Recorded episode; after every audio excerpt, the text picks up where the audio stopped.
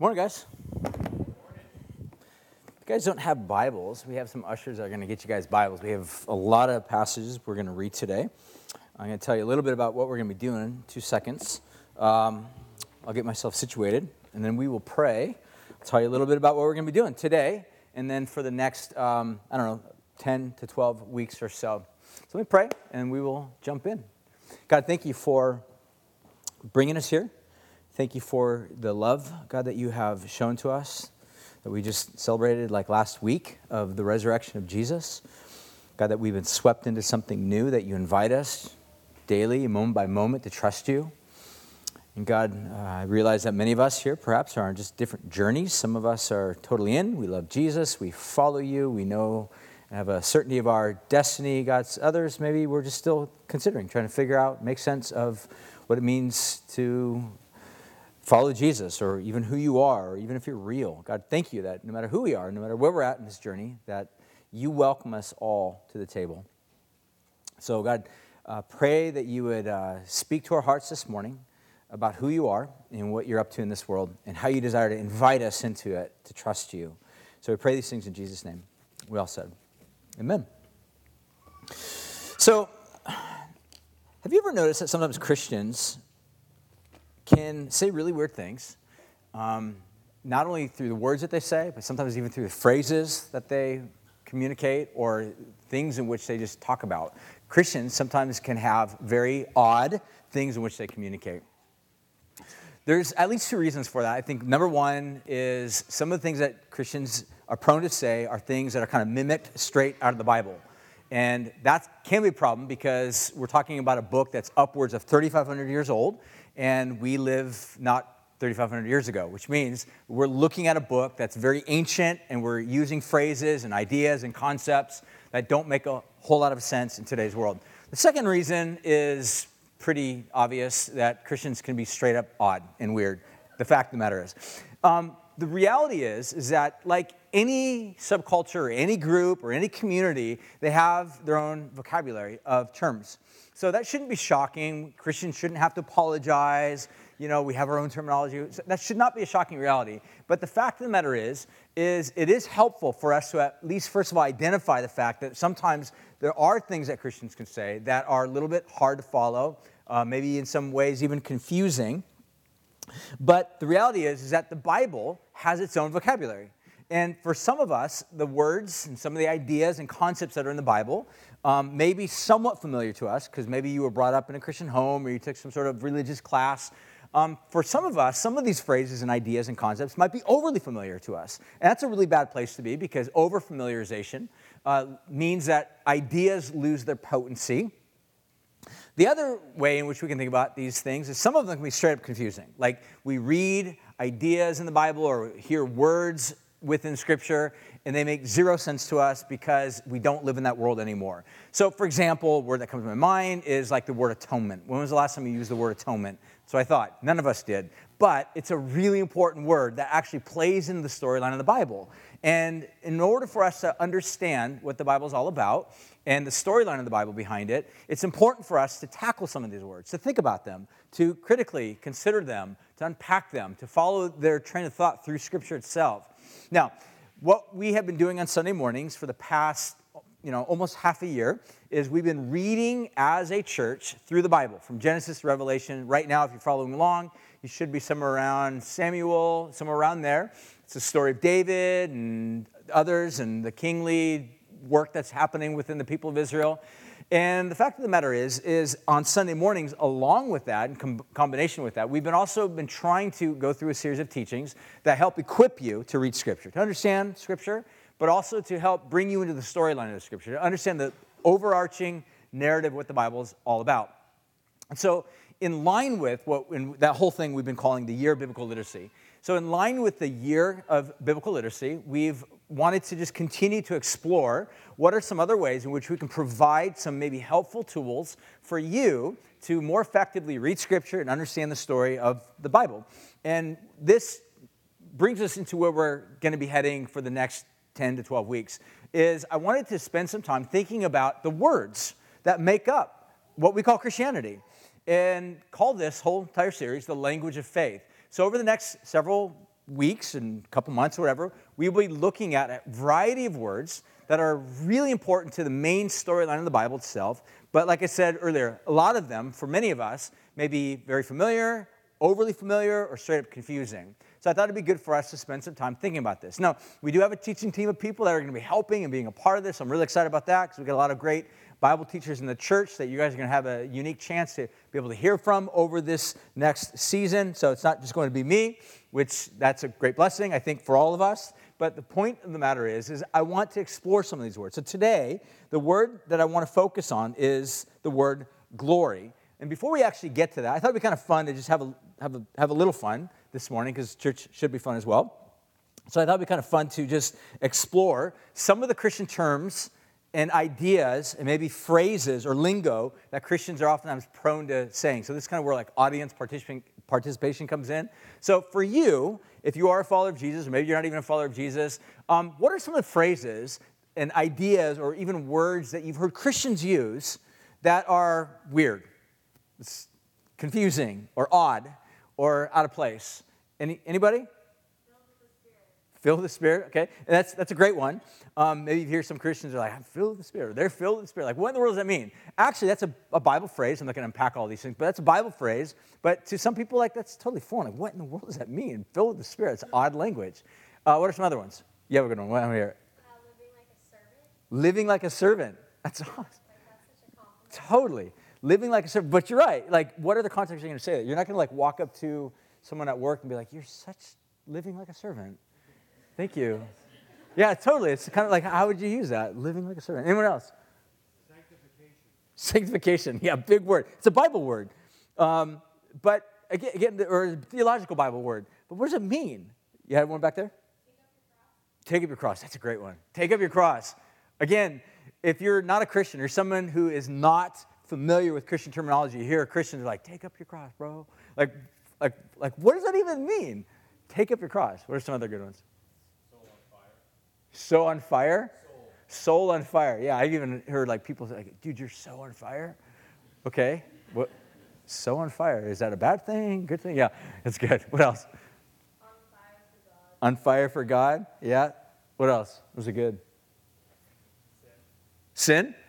Sin is actually one of the words we're going to look at because it's one of those really important words that there's a variety of meaning and ideas and concepts that people kind of fill that word up with and baggage that that word actually has. And so we want to try to dispel some of the myths that kind of are formed around words like that. Yeah. yeah, love on someone. Yeah, it's great. I, I, like I like blessed. You're like I feel so blessed. Right? That's actually not a I mean, technically it is a Bible concept, but like I don't think you read it for anybody in the Bible being like, I'm so blessed. Like, but again, there's like Christian terminology. So we can keep going on and on because this, this we, we literally spend the entire 10 weeks just doing this, right? We're not though. You're welcome. So I want to jump in and begin to take a look at this word glory, try to make some sense of what this is. This word glory is a very important word. Next slide. Um, I want to kind of unpack a little bit about what this word is. It actually comes from, let's kind of geek out a little bit on the actual uh, Hebrew word. It's actually the Hebrew word kavod, kavod, um, and it's spelled kabod, but it's actually kavod. And it can be, it can mean like abundance or honor or glory. We'll look at a bunch of different passages in which this word is actually used. Because one of the best ways to understand a particular word is to actually read it in its context, understand how does the word actually make sense in its original context. Um, it's actually used between 300 to 360 times, depending upon what translation you have, whether it be like NIV or uh, English Standard Version or Living Bible, whatever, about 300, 360 times. I like to think of it as a gateway word, right? Think of like some drugs are like a gateway drug. It's not a drug, this is a gateway word. So it's a gateway word that actually opens up an entire world for you. A new world is what this word is all about. In fact, what we're going to find out today is that this word is so important to the entire Bible storyline that actually introduces us not only to God, but to humanity and why humanity has become broken as it is, and how God has actually stepped into the brokenness of humanity to undo the brokenness and the vandalization and all the things that has gone wrong to make it right again, in order to restore it, to restore it, that's even a word, back to its original glorious state. So, this is a really important word that plays into the entire storyline of the Bible. So, I thought it'd be kind of fun to just jump right in So hopefully you guys have your Bibles all ready to go. There's a lot of passages we're going to be looking at. If there are places that you have no idea where they're at in the Bible, in other words, books in the Bible you're not familiar with, it's totally fine to use the table of contents. That's okay. There's no guilt or judgment. I, I say that because I know when I first became a Christian, like I, I was part of this church where everybody like read the Bible and seemed like everybody is very fluent in reading their Bible. And here I was this, this kid that had no idea. They're like Psalms. Like I don't what, I don't even know where Psalms is, where I find that, and uh, felt really like bad about having to use the table of contents. So if that's you, it's totally cool. Don't worry about it. It doesn't mean anything about where you're at with Jesus, okay, or how much God loves you. But point of the matter is, is there's a lot of passages we're going to read. I'm going to give you two freebie passages up front that we'll have up on the screen. The rest of them will actually not be on the screen. You'll just need to look them up in the Bible or in your app or whatever. So, the very first usage of this word glory or kavod in the Bible actually is found in Genesis chapter 31, verse 1. And interestingly enough, it actually has nothing to do with God, because oftentimes we think of the glory of God. This particular word uh, begins to shape our understanding of what this word kavod actually means. So, Genesis 31, verse 1 says As Jacob learned that Laban's sons were grumbling about him, Jacob was, has robbed our father of everything, they said. He has gained all his wealth. That particular word is kavod, at our father's expense. So I'm not going to go into the backstory of Jacob, but he was kind of this conniving guy, this thief, and he did lots of bad things, and this, he's being accused of doing bad things. But what's interesting is he's actually being accused of stealing the kavod of his father in law. So I don't know what you think about when you think of the word kavod, but hopefully the word kavod or glory involves something that plays in the storyline. At least it should. If it's a biblical definition of the word glory, it should. So, next appearance of this is in Genesis chapter 45, verse 13. This has, to tell, this has to do with the story of a guy by the name of Joseph. If you're familiar with him, he was sold into slavery. He kind of went from being a slave or a servant um, and basically has, has risen to this incredible high level of esteem and honor and power and authority throughout the nation of, of Egypt. And um, what ends up happening in the story is his, his, brothers, who actually a long time ago sold him into slavery. It was a really horrible story. Um, they, he, he reveals himself to his brothers, and everyone's saved, and sort of a, uh, sort of a happy ending for the moment. Um, what is happening now they are, they're being instructed by Joseph to basically go tell their father that he's okay. So here's what they say Go tell my father of my honored position here in Egypt. Describe to them everything that you've seen. So the word honor is the Hebrew word kavod. So again, what does glory mean? Well, in the first case, glory apparently means something to do with abundance or wealth. In this particular case, it has to do with this idea of honor and prestige or position or power or authority. So now, I want to keep on going in trying to help us rethink about this word. In Exodus chapter 16, this might be a little bit more familiar of how you tend to think of the word glory, because again, I think in many Christian circles, when the word glory is uh, described, it's, it's a hard word to describe. It's a hard word to actually, you know, give any tangible example of what the word means. This is why we're trying to follow some of these passages to make sense of this. In uh, Exodus chapter 16, verses 7 and 10, this is the situation that's going on with Moses. He's in this dialogue with God. It says, In the morning you will see the glory of the Lord because he's heard your complaint against him. So the children of Israel, they're complaining against God. Um, God brings them out of the you know, the uh, enslavement of the people of, of Egypt. Now they're kind of in the wilderness. They're free, but they're trying to make sense of how do we how do we live in this new reality out in the wilderness? There's no food. There's no you know, all the stuff that they had in abundance back in Egypt. Now they're living in the wilderness. There's literally nothing, and yet God has been providing for them and taking care of them, but they're complaining. You know, they're kind of like you and I. We, we oftentimes can forget our blessings, and when we forget our blessings and how uh, much abundance we actually have, we become frustrated and angry, just like the children of Israel did. And now they begin to complain against God. And then God says, okay, here's the deal. I'm going to take care of them. He says, I'm going to show them my glory. So the question is, how is God's glory going to be revealed in this context? And later on down in verse 10, it says, And as Aaron spoke to the whole community of Israel, they looked out toward the wilderness, and there they could see the awesome glory of the Lord in a cloud. So, in this context, we see whatever the glory is, it comes in the shape of this, uh, clouds have shape, right? This amorphic shape of a cloud. And this is how glory is described in this particular context. Uh, Exodus chapter 24, next little uh, passage on this uh, journey. Exodus chapter 24, verses 15 to 17 says this Then Moses went up on the mountain, and the cloud covered the mountain. And in verse 16, it says, The glory of the Lord dwelt on Mount Sinai, and the cloud covered it six days. So we see some connection between cloud and glory, this little bit of exchange that's going on here. And it gets a little bit more poignant verse later on. It says, And on the seventh day he called Moses out of the midst of the cloud. In verse 17, now the appearance of the glory of the Lord was like a devouring fire. So get this the appearance of the glory begins to take a little bit more of a specified shape in the context of a devouring fire. So let's do a little bit of a summary so far. We see the glory in the shape of a cloud, in the shape of a devouring fire, in the shape of wealth or abundance, or another way of thinking about it is in this concept of like an honored position or honor or a bestowment of, of power and authority. Uh, gets a little bit more nuanced because the book of Psalms, Psalm 19, says this about the glory of God. It says, And in the heavens they declare the glory of God. The sky proclaims his handiwork. So, what does that mean? The heavens declare a cloud? Or the heavens declare a blazing fire? What does this mean?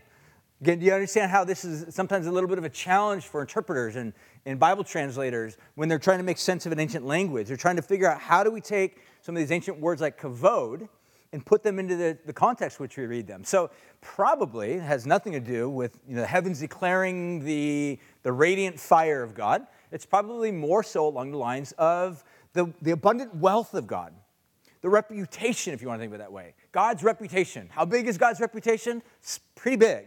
It fills the entire heavens. Think about that. The glory of God, he- God's reputation, God's greatness, God's wealth, His abundance, His power, His overflow, His bling fills the heavens. That's, that's what the psalmist tells us. Um, Isaiah 60, um, they, the prophets, oftentimes they spoke to the people of Israel as kind of like these mediators between God and a nation that's kind of drifted or gone astray. And to understand a little bit about the storyline of the people of Israel, you, you know that God actually called uh, the people of Israel to kind of be this representative nation. Not that Israel was unique or special as being better than any other nation. God chose Israel so that through Israel, he, he could reveal to every other nation on planet how great He is. And the way that this was supposed to play out was the people of Israel were to be in this covenant, like a marriage with God, to where in this marriage, God would be kind of like this leader, and they would say, Yes, God, we will follow you. We love you. We trust you. And you'll walk in my ways, God would say. But the problem is that Israel was not faithful to God. They did not properly or faithfully or adequately honor God or give God glory, if you want to think of it this way, or respect the nature and the personhood and the reputation of God. Israel is basically often out shopping for alternatives, alternative gods, alternative relationships. Again, not too dissimilar from oftentimes how you and I are. We get bored or we get dissatisfied with who God is. And so we start shopping.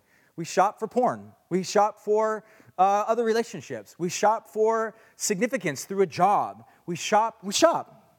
We just shop. And we rarely ever land. And if we do land on something, it's for a short amount of time until we get burned out from that or it doesn't sustain us. You know what, what happens is we end up going through things, and at some point they have this overwhelming feeling of weightiness to us, which is what the word kavod means. But at some point, whatever is weighty in our lives begins to become weightless. Have you ever experienced that? Things that once you swooned over, things that once you saw and it was like overwhelmingly incredible I, I, again, I, I talk about porn often, but think about porn. Don't think too hard, but think about porn. In our world today, it's a problem. And one of the things they say is that be, what porn does is it desensitizes you to the actual act of having sex. Think about that. Why? Because you are constantly giving yourself to a fantasy, something that does not exist. But at some point, it feels big and weighty and large and huge. It has gravitas.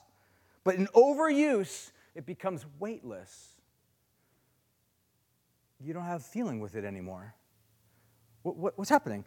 Something is migrating from glorious to losing its glory. Do you understand this? This is, this is what's happening. This is the problem. This is what happened with Israel. Is Israel, they moved from this relationship with God where God was all glorious to where now these other false gods became glorious. Ashtra, the goddess of sex and fertility, she became a little bit more glorious for a season. And then when they burned through Ashtra, they went to Baal or they went to some other pantheon of other gods. And they just kind of migrated from God to God, from experience to experience, from, uh, from scenario from to scenario, because they went through this process of entering into the solar system, in the system of something that had gravitas, until it didn't have gravitas. Does, that make sense? And what God is saying is that my people have drifted so far, they've lost the plot line. And what God is saying through the prophets is that there's going to come a day when Israel will be brought back into the plot line.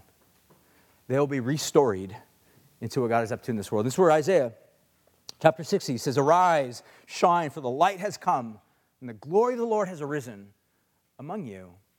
These are like incredible promises that God made because He's saying, one of these days, even though Israel has drifted far from its potential and its purpose, I will one day bring them back into this incredible glory that they once had. So let's again summarize. So, so far, we can think of glory in terms of like luminance or radiance or cloud or reputation, favor, acceptance, or significance. I think these are ways of depicting or thinking about. Now, again, do all these fit, fit God? Like, is God luminance and radiance? Yes, he like light, unexplainable. Um, the cloud, again, this image of how do you describe it? Reputation. Does God have a big reputation? Yes, apparently it fills the entire universe. Um, favor and acceptance. Does God have favor and acceptance? Yes, God is capable of showing and demonstrating incredible favor and acceptance. Is God significant? Yes. The another word where some ways in which we would describe the word kavod is heavy. Oh, I'll give you one other example. Okay, just one came to mind. In the story, I think it's like First Samuel, something like that. It's a story of this guy by the name of Eli. This is kind of like an interesting one. So Eli is this prophet. He's um, uh, he, he had a significant role in the people of Israel. And he comes to find out that some bad news happens. And it says in the story that, and then Eli fell over and died. And you're like, okay, what does that have to do with the story? Like, how did, why did Eli fall over and die? Well, there's two bits of information that the storyteller tells us. Number one, Eli was old. So is it possible to fall off of a chair and die if you're old? Maybe. I mean, your bones get a little bit brittle. But there's one other bit of information that the storyteller tells us about Eli that is of great significance. It says, and Eli fell over because he was old and because he had kavod. what does that mean? Uh, it means that he's very fat. That's what it means. Significance. He had weightiness, literally weightiness. This is obviously not in the metaphor, that he, was, he had so much kavod and he was old, that combination of kavod and oldness, when Eli fell over, apparently he snapped his neck and, and, died. So the point I just make is this, is that the word kavod is a, is a, is a highly uh, nuanced word that needs to be understood within its context. And all that being said, we can think about all these things. Let, let me, let me give you an, an analogy or an example of this on a personal level, and I'll take you into my 13-year-old self uh, bedroom. So when I was around 13 years old, um, my parents, the stage of my life was around that time was probably not unlike most other teenagers, um, where you know you're trying to express your own independence and you're discovering what life's all about, and um, and you are learning that there's some level of significance or things that I'm good at or things that I really like, and I want to express myself and who I am in certain unique ways. Now, my parents were going through their own crisis moment of divorce, and they ended up getting divorced. So, so around that time, I was like your typical cl- uh, classical latchkey kid, where I was, I was home a lot. And around 13 years old, another thing that ends up happening for a lot of especially 13 year old boys is they there's this kind of like stick it to the man mentality of like i hate my parents you know this rebel uh, self that's just like wanting to express its own individual uniqueness, but also at the same time doing so in a unique, like aggressive type of a way. That was totally me. And, uh, and so if you were to come in my room at that time, something else significantly hap- significant happened to my life around that time is uh, I was hanging out with a bunch of friends, and around 13 years old, we all discovered like surfing. So we kind of moved from skateboarding to surfing we still did skateboarding. But surfing if, if, you know anything about like surfing or skateboarding whatever they're not just sports or, or hobbies. They're like a lifestyle. And i grew up in huntington beach so it's like you know it's like classic surfing lifestyle down in huntington beach. And what's unique about a lifestyle uh, alteration like that is it affects every part of your life okay? It affects uh, the clothes you wear right? It affects the music you listen to, it affects the people you hang out with, it affects even your vocabulary, the words you begin to say, the words you stop saying, the slang that you kind of pick up. So it's a, it's a total cultural shift and change. Now, another thing happened in my life around that time as I began to surf. I discovered surf magazines and music, and music was something about surf magazines and music and surfing and partying and hanging out with my friends. All this was of great significance in my life. But I had this throne like, like not, not a literal throne, but the throne was called my, my bedroom. And my bedroom became this place where I would tear out images from magazines. I was hanging them on the wall. I would showcase back in the day, we had, we had vinyl, like there was no other alternative, like back in the day when because I'm, I'm an old guy. Um, and we just, we listened to vinyl. So I had all of these records of bands that I listened to. And it was kind of this combination of, of metal uh, as well as like underground uh, punk. So that was my world. So you come in my room, you would see vinyl albums on the wall from any metal band or from Social Distortion or whatever, like on my wall, as well as pictures of surfers. So you could actually say that this, this, this kingdom, this room, is my glory. Everything that I value, everything that I feel I'm somewhat good at, or at least thought I was good at, or, or enjoyed, or, or uh, was a part of my life, this was like, this was the temple of it all. This, this, is, this is literally the gravitas of who I am. This is my glory. If you were to walk into my room and see all this stuff that I value, and if you were to like start tearing down posters or start destroying my room, you're not just destroying my room, you're actually destroying what images or reflects me. Are you following? The point is, is as a 13 year old, I owned none of it. I was living in mom and dad's house, eating mom and dad's food, paying for my stuff with mom and dad's money. Everything that I had was on loan, it was borrowed. None of it belonged to me, but I took responsibility and ownership and credit for it all. It was my glory.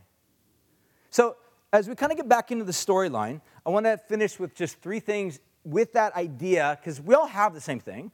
Because every one of us, we have our own unique. And the older we get, the more expansive our glory begins to spread. So your room might open up into your house, which might open up into your backyard, which might open up into your organic farming, which might open up into your garage where you do your artwork, or which might open up into another area where you record music. And music becomes this expression of who you are. It's the glory of who you are inside. And it just expands. And if you own a business or you're an entrepreneur, you begin to express your, your creativity, your glory in all of these unique and expansive ways. You following so far? Yeah? Someone at least to say, I get it. Cool, good. All right, both of you, thank you. Um, so as we go on, what I want to finish up with is this larger idea of how does this play into the larger picture of the storyline of the Bible? Because apparently God has glory. What's God's living room? Well, apparently the Bible tells us that the entire universe is God's living room. How glorious is God? Apparently, he's overwhelmingly glorious. What has God done to express his glory? This is where the story gets pretty amazing. And I'll wrap it up with a couple things. So, next slide, just a couple of closing thoughts. Number one is glory is what is ultimately truest of God.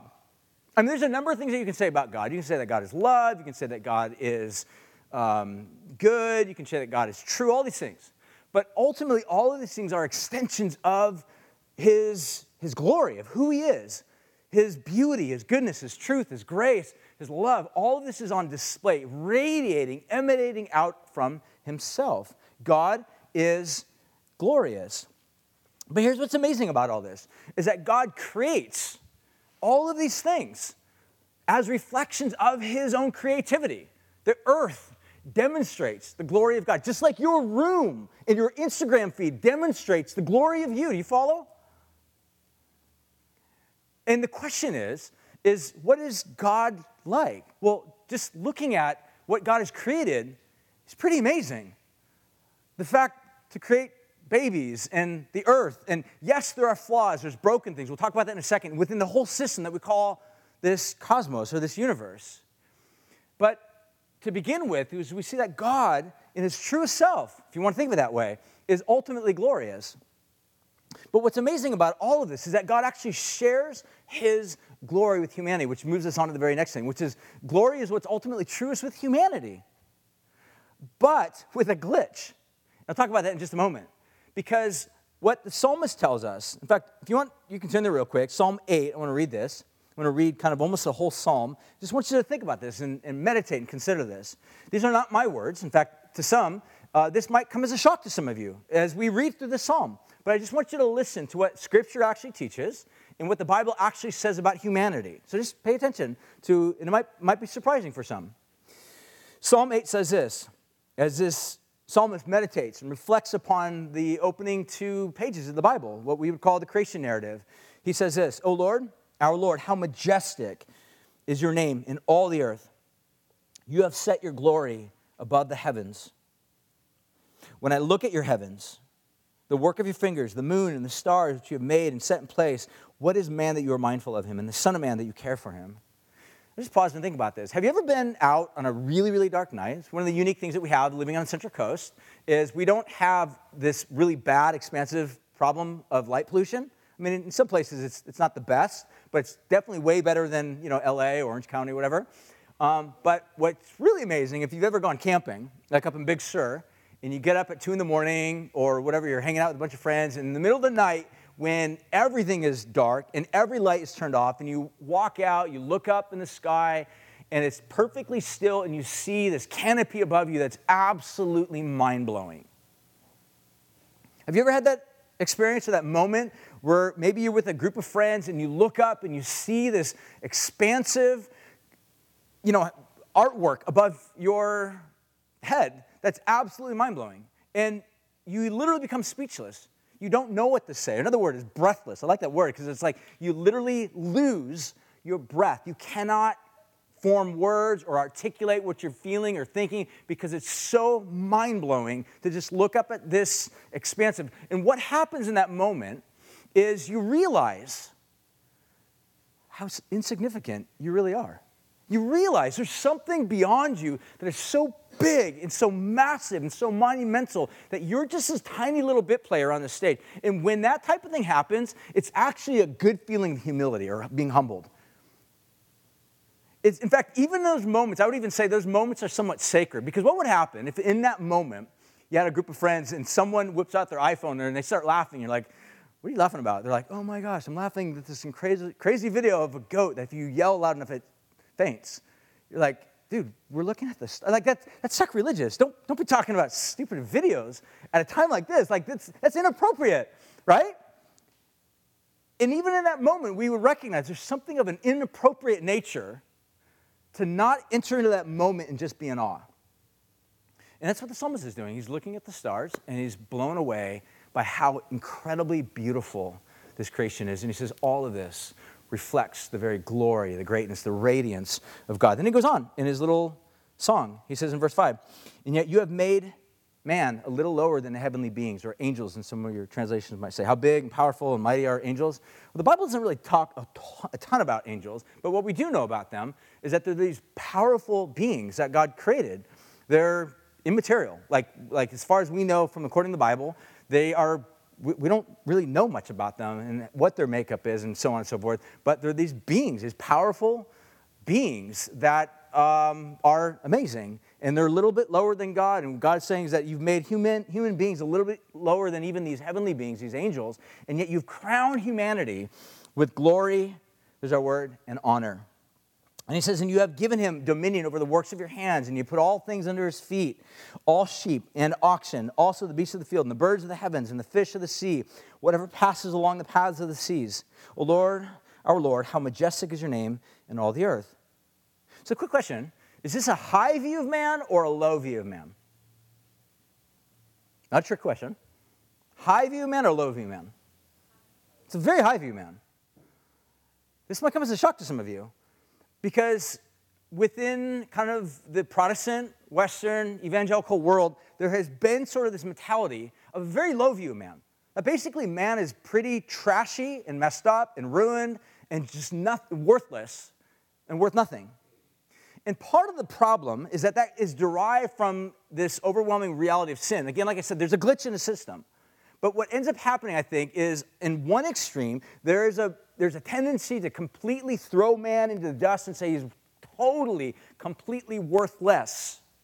And on the other hand, you have sort of modern secularism that does not agree with the storyline of the Bible, and yet they recognize we've got to somehow rescue humanity because if humanity only thinks of themselves as nothing more than a formation of cells and other things and atoms, then there's going to somehow their self awareness or self esteem is going to be pretty low in the dust. So we've got to tell them that you're an amazing person. But the problem is, there's never really any recognition of the fact that you're broken and messed up or something in your life is gone astray or gone awry. And the, the reality is that what the Bible actually paints is a very, very high view of mankind. But like I said, with a glitch. There's something deeply flawed and broken and dysfunctional with regard to humanity. And this is where the Bible describes what Paul would later go on to say. Because again, if you think of it this way, what the psalmist is describing is mankind is so incredible. Mankind, literally, if you just step back and look at human beings on this planet, you realize what we are capable of. Mankind literally walks this planet in rules. You understand that?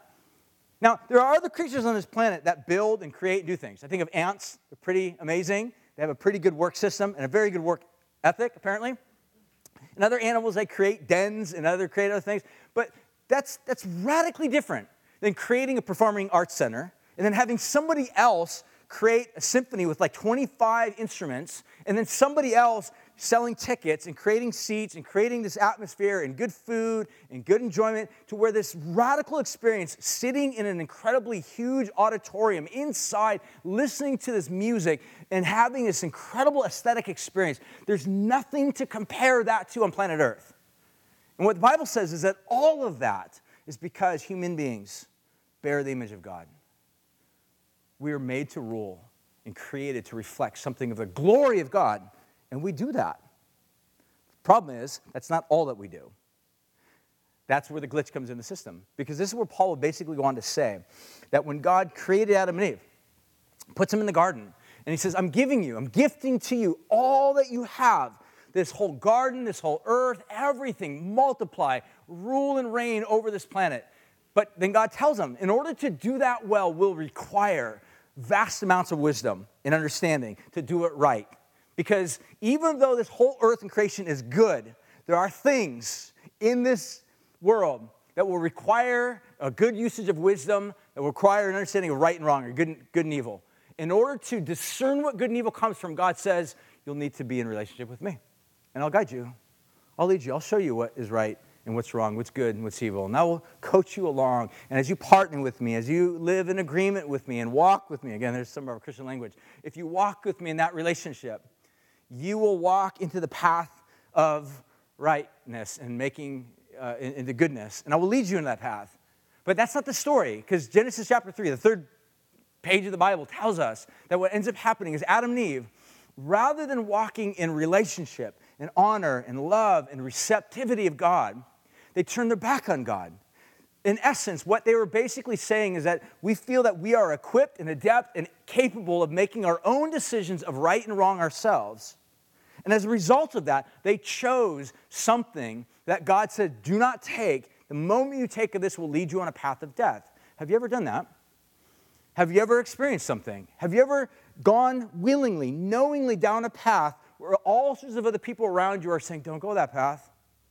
If you go that path, it will lead to death and brokenness and hurt and pain and sorrow and loss, not only to yourself, but also to everybody else around you that you claim to love.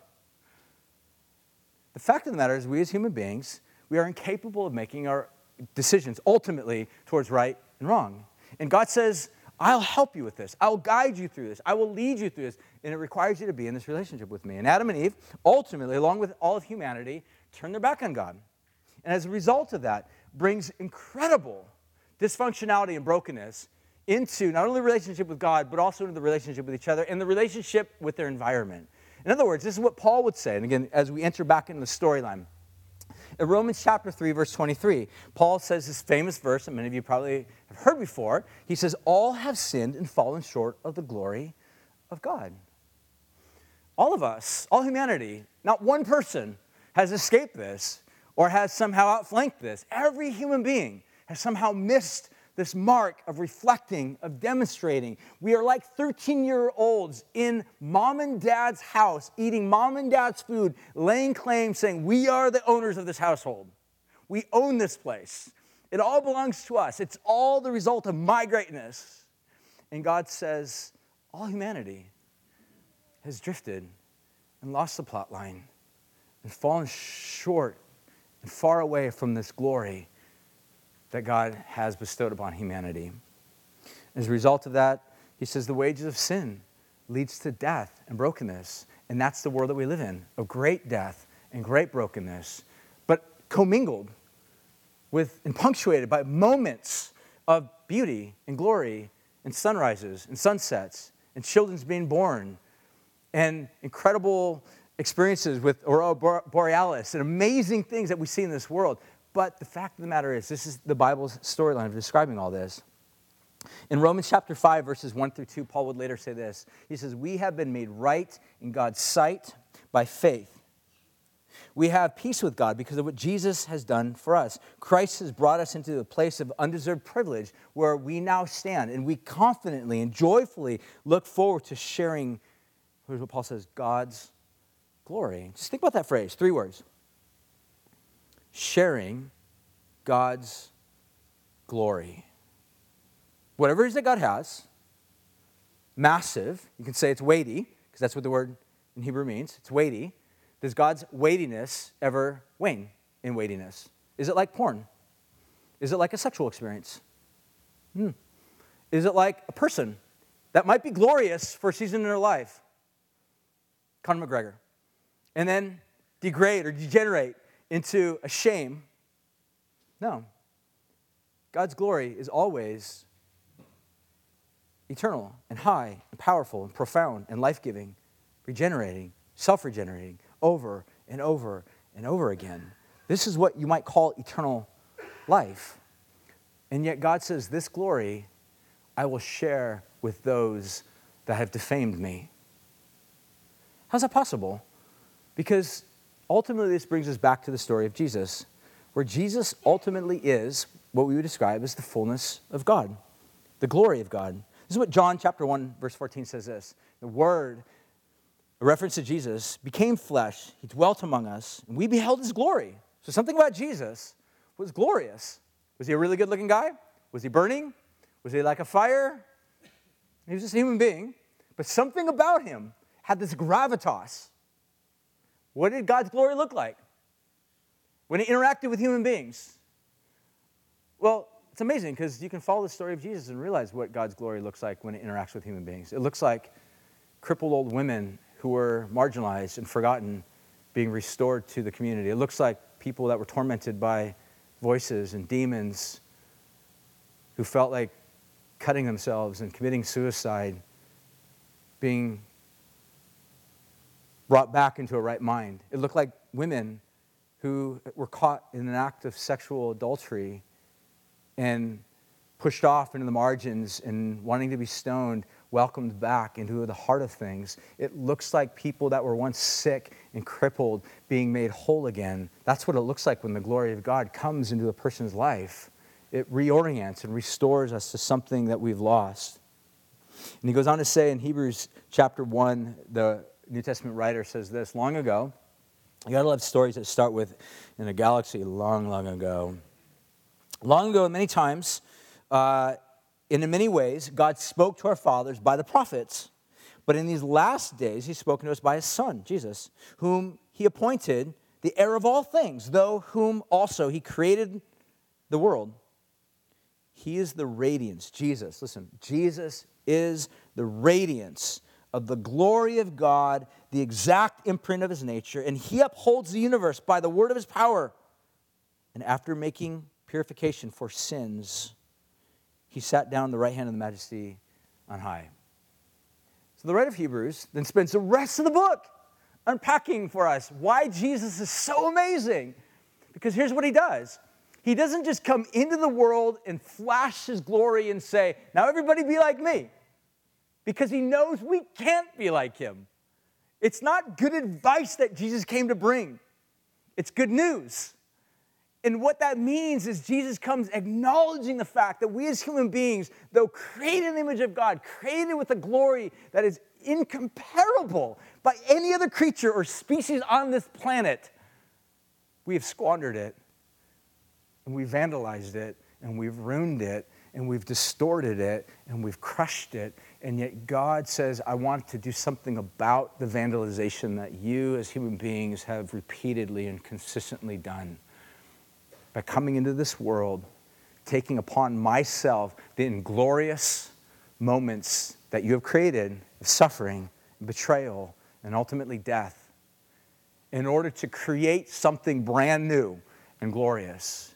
That's what the writer of Hebrews would say. This is what it means to have our sins pure, to have our wrongdoings, those things that we have committed, our acts of vandalization upon God and upon His goodness, to be undone, to be reversed, to be washed and cleansed and forgiven. This is an amazing reality that God invites us into. I'm going to finish by reading a little section out of uh, C.S. Lewis's works called The Weight of Glory. If you guys have never read this, honestly, like I've, I've, read, I've read a lot of books, but this is, this is literally like one of the top like three books that has like radically shaped and just impacted me in profound ways. Uh, you can pick it up on Amazon for super cheap as a used book. Is what I oftentimes do. So let me just let me just read this to you. I want you to listen to this, and then I'll wrap this up, and we'll respond. Lewis says this: In the end, the face, which is the delight or the terror of the universe, must be turned upon each of us, either with one expression or the other, either conferring glory that's inexpressible or inflicting shame that could never be cured or disguised. Think about that. I'm saying that there's, there's a day all humanity will have an appointment to meet with their Creator face to face. They will either enter in and see the eyes of the one who created them with this profound welcome an invitation to enter in, or they will feel this overwhelming sense of shame and moral ineptitude in which we've not achieved or not kept our end or have not done something that brings him honor and glory. He goes on to say, he says, How God thinks of us is not only more important, but infinitely more important. Indeed, how we think of Him is of no importance except insofar as it relates to how He thinks of us it is written that we shall stand before him, we shall appear, we shall be inspected. The promise of glory is the promise, almost incredible and only possible by the work of Christ, that some of us, that any of us who really chooses, should actually survive that examination, shall find approval, shall please God. To please God, to be a real ingredient in the divine happiness, to be loved by God, not merely pitied, but delighted in as an artist delights in a work or in a father or in a son or as a father and a son, it seems almost impossible. It almost seems like a, as if it's a weight or a burden of glory which our thoughts and our minds can hardly sustain. But it is so. His whole point is that this is what God means that we will enter into glory. That Jesus says, one day you will come in, and I will say, enter into the joy of God. Now, this will radically, as I end on this, you have to think about this. How do you think of God? Because many of us, the way that we think of God, we spend much of our lives thinking about God as if God is mildly disgusted with us. In the way that we think about God, that will shape how you worship, that will shape how you respond, that will shape how you do what you do, how you spend your money, how you spend your private time, who you are in private. It will shape the type of husband you'll become, the type of wife, the type of mom, the type of dad, the type of student, the type of everything. It will absolutely reshape everything on the landscape of your life. Why? Because it has to do with the subject of glory. You will either see God as this glorious, weighty, profoundly powerful, amazing, glorious God. Again, we, we run out of adjectives that confers his love upon you. Or you will live your life feeling like you've got to do something to be appreciated by him, valued by him, Let's pause and think about this as human beings. How much of our energy do we oftentimes spend trying to please people we don't really like just to somehow get on their good side? And this could be a father who has a or a son who has a father wound that is always feeling like dad's mad at him, so he's trying to always get within his graces, or a daughter that's trying to get mom to like her, or somebody who's working for a very heavy handed boss trying to get on their good side, or a roommate where you're always having to tiptoe around them, somebody of value and of significance and of importance, of gravitas, of glory in your life, where you're trying to get their attention and get their approval. Do you realize how exhausting that path is? Because let's just say for a moment you get their attention. Let's just say you get the sponsorship, you get the job, you get the affection, you get the marriage, you get the date, you get the whatever. How long will that last? Before you have to go back on the treadmill again and start the whole whole thing all over again. Is this true? But do you understand what the scripture is telling us? Is that this story of God's glory is of any sense true. What it means is that we have a God that might not fit the bill of how some of us have thought about him.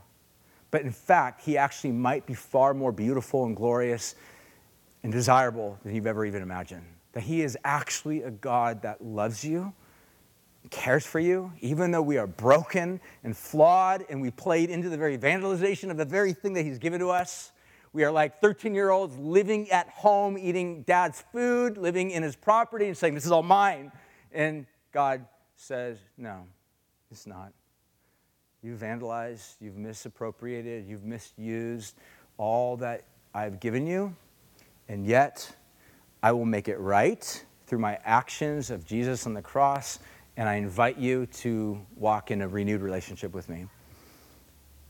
And that is what C.S. Lewis describes, the Bible describing as glory, God conferring his profound love upon you. So, I want to finish by way of response. I'll have the worship team come on up, and as they're coming up, I want to just ask this question as we begin to respond. This question to consider is, is how do we glorify God? Because that's, again, one of those things, like, how do we do this? Like, how, what does it look like to actually glorify God? It's one of those, like, Christian phrases, like, let's just glorify God. That's cool. What does that mean? Right? glorify God. Um, I think actually the scripture tells us very clearly exactly what it means to glorify God. And I'll, I'll read the passage. It's Revelation chapter 4, verse 10 it says this. Then I saw the 24 elders. They fell down and they worshiped the one who is sitting upon the throne, the one who lives forever and ever. And it says, And then they laid their crowns before the throne, saying, Worthy are you, O Lord, to receive, and there's a phrase, to receive glory. So apparently there's something about laying these crowns before the throne of God, whatever that means, that is directly adjacent or connected to the concept of glory, glorifying. So what, let's, let's ask the question what, what's a crown? Metaphorically, what, what does that mean? I, I would say, I think scripturally, from the metaphor that's being used here, the, the crown represents the sum total of who you are, your accolades. What are the things that you're uniquely good at that your neighbor is not? What are the things that you look at and you take a little bit of sense of joy or pride in it? Maybe you're a musician or an artist or photographer or you're a pretty darn good business person. You know how to make money. What are those things that you look at in your life as you order your bedroom and as you place whatever those metaphorical posters are up on the wall and you look at it. And you either derive a sense of arrogance and pride of like, I'm, I'm amazing, everybody else is not, or sometimes this overwhelming sense of like, I got to keep up the game because I know that if, if I don't keep up the game, I'm to be disapproved by somebody. I, I think the sum total of whatever that is, that would be defined as a crown. I think what worship is, glorifying God, is taking that crown, your sum total of your accolades, and saying, all of this, everything that I've ever done, everything that I've ever felt that I'm good at, I will lay it down at His feet because compared to His glory, it's a stick. It's just a piece of hay. In comparison, it might have value, but it's not lasting, as is His glory. And I will exchange it all to worship the one who's worthy. the shocking thing that often has what happens in that circumstance is God says, I'm going to give it back to you. But take what I've given you and go reign and go organize your bedroom and go place your posters and go do all your creativity for my glorious namesake. That's the invitation that God calls us to be a part of. So I don't know where you're at. I don't know how response will look like for you, but I want to invite you into this. So why don't we all stand as we go to the table, as we eat the bread and drink the cup, as we sing, as we respond. Um, I want to invite you to respond. So maybe you're here this morning and either you're not a Christian, or you're somebody that has had some level of familiarity with Christianity, and in your heart you're saying, I need to trust this God because I've been building my kingdom and it keeps falling apart, being vandalized and being broken, or others are destroying or disrupting it. And it's exhausting. And you are exhausted because you're expending all your energy trying to be noticed when you've completely forgotten the fact that the very one person in the entire universe has always noticed you from day one, even before day one. And he loves you.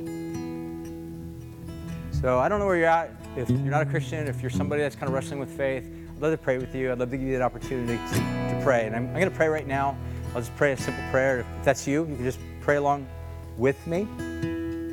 It's a prayer of like trusting Jesus. And then we'll continue to respond and sing. So that's you, just repeat after me in your own heart. You don't have to say it out loud. So, Jesus, right now, I recognize that I have made a mess of my life. You've given me much.